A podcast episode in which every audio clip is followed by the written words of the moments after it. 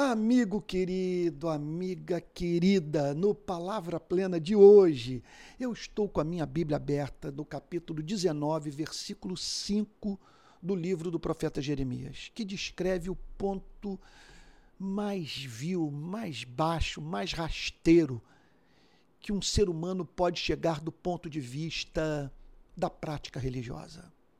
Olha o que ele declara edificaram os altos de Baal, que significa que o povo de Israel foi visto construindo altares para uma divindade pagã cultuada na região de Canaã, chamada Baal. Pergunta: realmente nós somos o que pensamos, né? Porque, olha só, o que Baal pedia dos seus adoradores.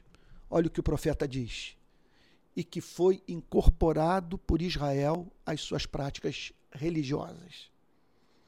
Para queimarem os seus filhos no fogo em holocaustos a Baal. Palavras minhas, literalmente.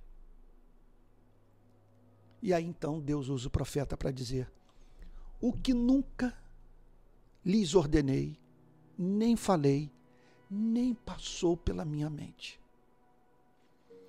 Israel havia se esquecido da advertência que o próprio Deus havia feito ao seu povo. Vocês vão atravessar o Jordão para ocupar a terra de Canaã, de fato, terra da promessa, contudo, na qual habitam seres humanos perversos. Existe isso?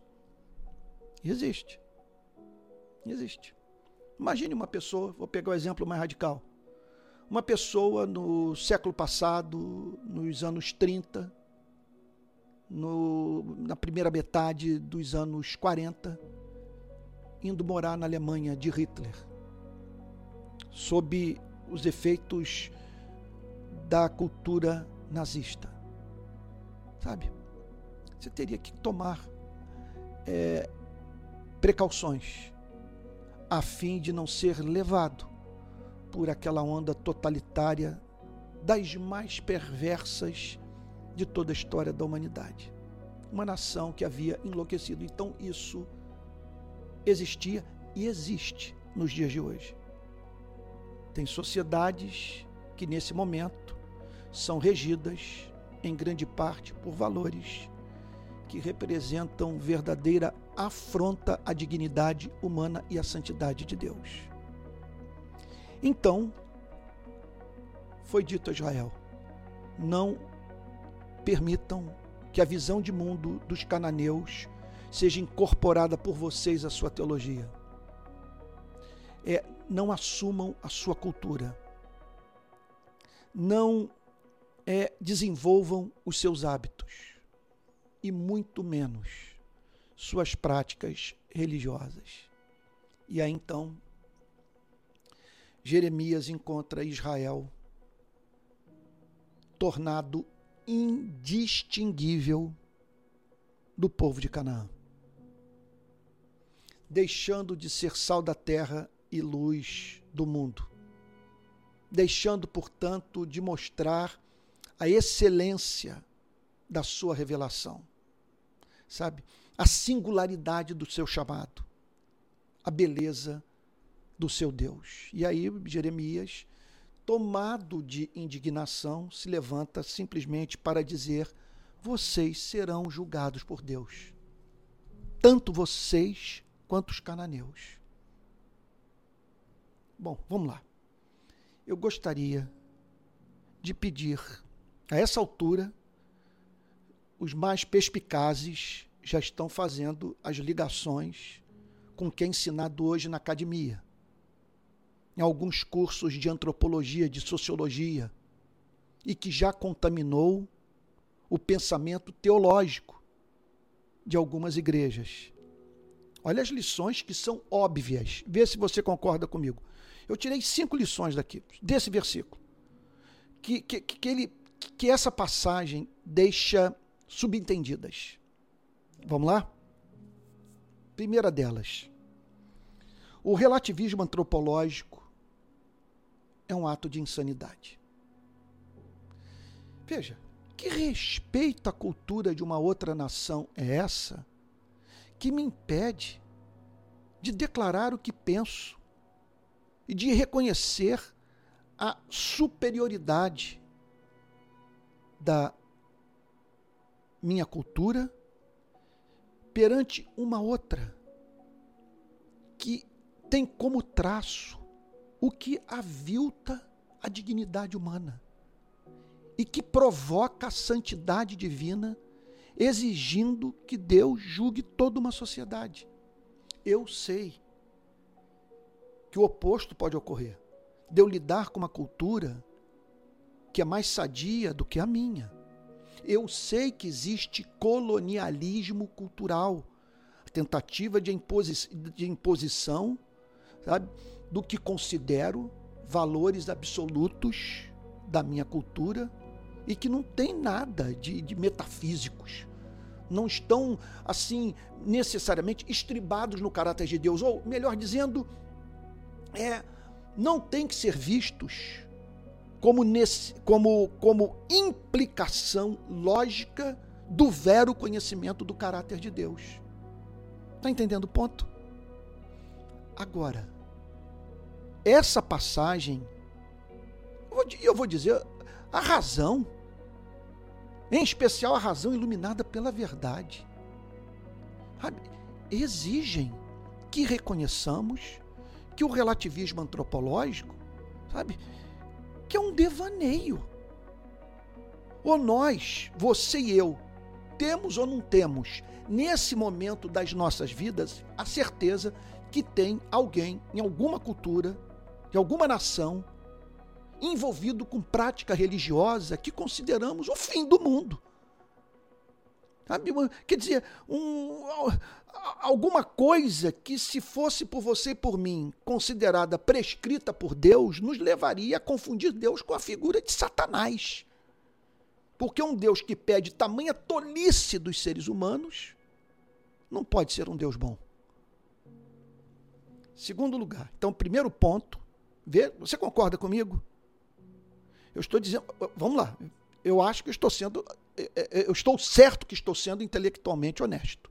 Ora, nós estamos lendo hoje uma passagem que declara que a igreja, aqui representada por Israel, o povo de Deus, havia incorporado uma prática religiosa, pagã, que envolvia sacrifício de filho. Imagina, nove meses de gestação, e lá estão o pai e a mãe levando aquele bebezinho para ser oferecido como sacrifício a Baal.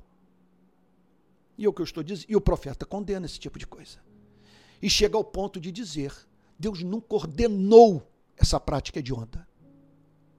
Nunca, jamais pediu essa espécie de perversão do amor por parte dos seus adoradores jamais passou pela sua mente. Porque esse Deus não haveria de exigir que vocês fizessem violência ao que de mais belo possuem, que é a imagem e semelhança dele, da qual vocês são portadores e que os leva a dar a vida pelos seus filhos. Como que ele poderia exigir de vocês que, como norma, fizesse parte da adoração ao Deus Todo-Poderoso o sacrifício de um filho. Então, essa é a primeira lição que para mim emerge naturalmente do texto. O relativismo antropológico é uma insanidade. Sabe?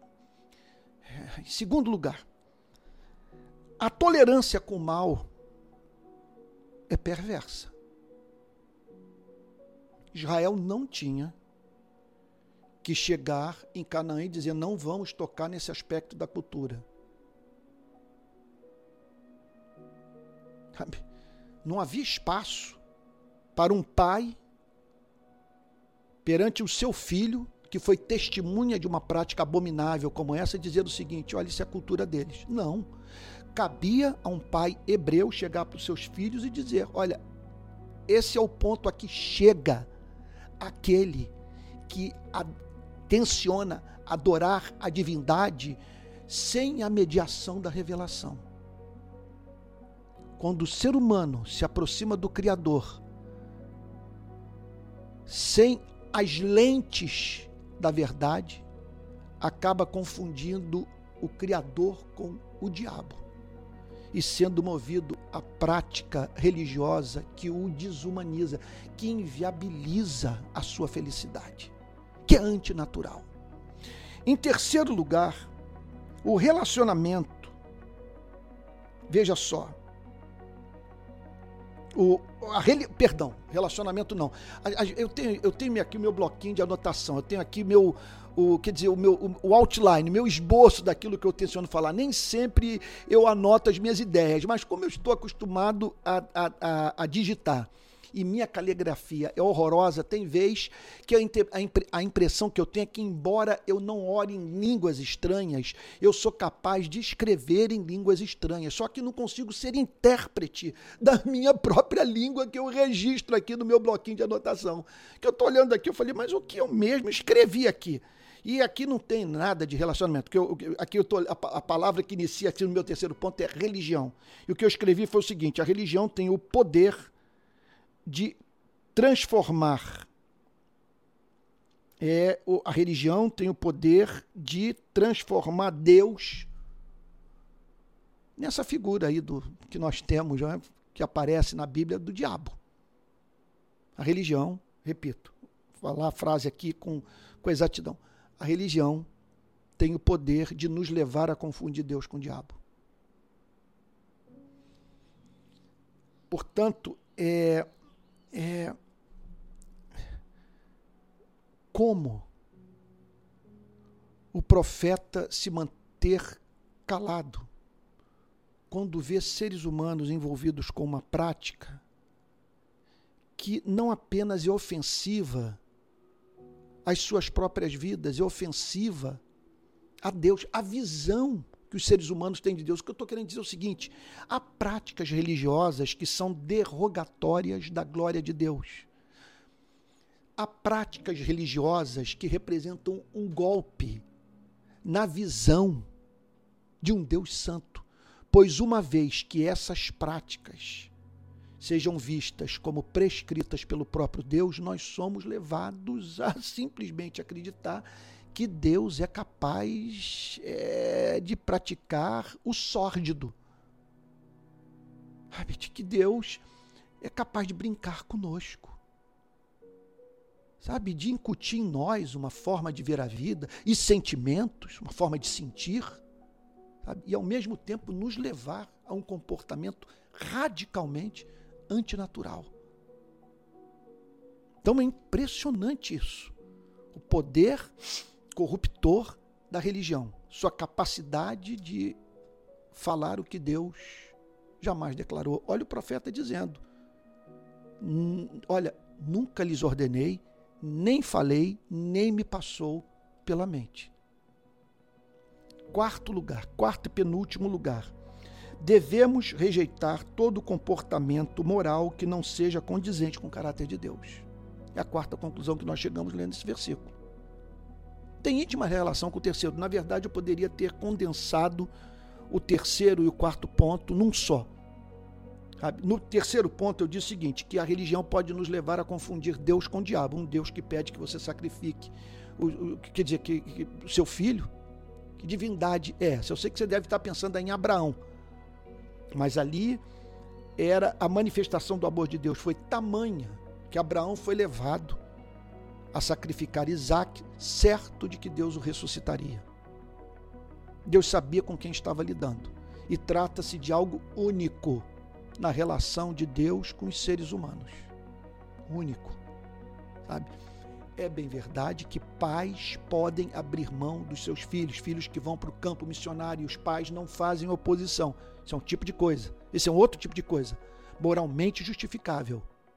Santa, profunda expressão de amor. Muitas vezes eu ofereço meu filho em sacrifício quando estimulo a, seguir a obra missionária ao ser informado por parte dele que ele quer ser um missionário que ele quer se tornar pregador do evangelho, dedicando-se exclusivamente a essa missão. No meu caso, por exemplo, eu sei das consequências disso para a vida de um ser humano. Não é fácil ser ministro da palavra.